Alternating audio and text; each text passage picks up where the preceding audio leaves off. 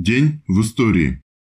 14 марта 1883 года умер Карл Маркс, вождь мирового пролетариата, выдающийся философ, общественный деятель, революционер, основоположник марксизма, цитата, «Правительство и самодержавные, и республиканские высылали его, буржуа и консервативные, и ультрадемократические на передовой осыпали его клеветой и проклятиями.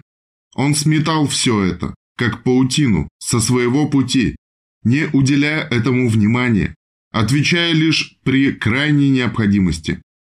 Он умер, почитаемый, любимый, оплакиваемый миллионами революционных соратников во всей Европе и Америке, от сибирских рудников до Калифорнии.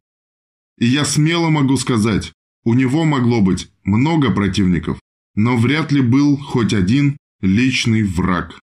И имя его, и дело переживут века. Фридрих Энгельс. Конец цитаты. Карл Маркс не смог справиться с утратой жены. Боль от утраты Женни преследовала его повсюду. Как трогательны его слова, обращенные к самому верному из друзей. Цитата. «Между прочим, ты знаешь, что мне более, чем кому-либо нужд демонстративный пафос.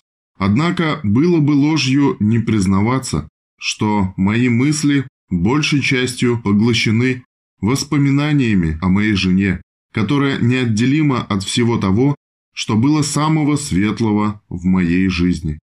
Конец цитаты. Вечная память. Большевики за мирное развитие революции. Анализ соотношения классовых сил позволил Ленину сделать вывод, что Советы, пользуясь отсутствием у Временного правительства надежной вооруженной силой и под давлением народных масс, могли мирно взять государственную власть в свои руки, не оказывая никакой поддержки этому правительству, и тем положить конец двоевластию. Во главе нового правительства, вышедшего из недр Советов, стали бы меньшевики и эсеры, и оно по своему классовому составу и характеру было бы революционно-демократической диктатурой пролетариата и крестьянства. Такой исход борьбы за власть позволил бы массам на собственном опыте избавиться от своих ошибок, быстрее изжить доверчивость к буржуазии и ее правительству, а также к соглашательским партиям. Это одна сторона мирного развития революции.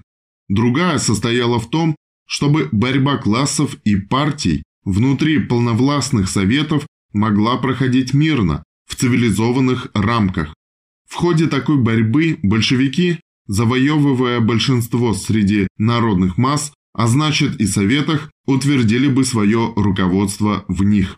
Такова была в общих чертах картина стратегии и тактики основных политических сил и партий в России в первые месяцы революции. Решающее слово оставалось за народом, трудящимися страны. Они в конечном итоге определяли будущее страны. 14 марта 1933 года в Германии официально запрещена Компартия.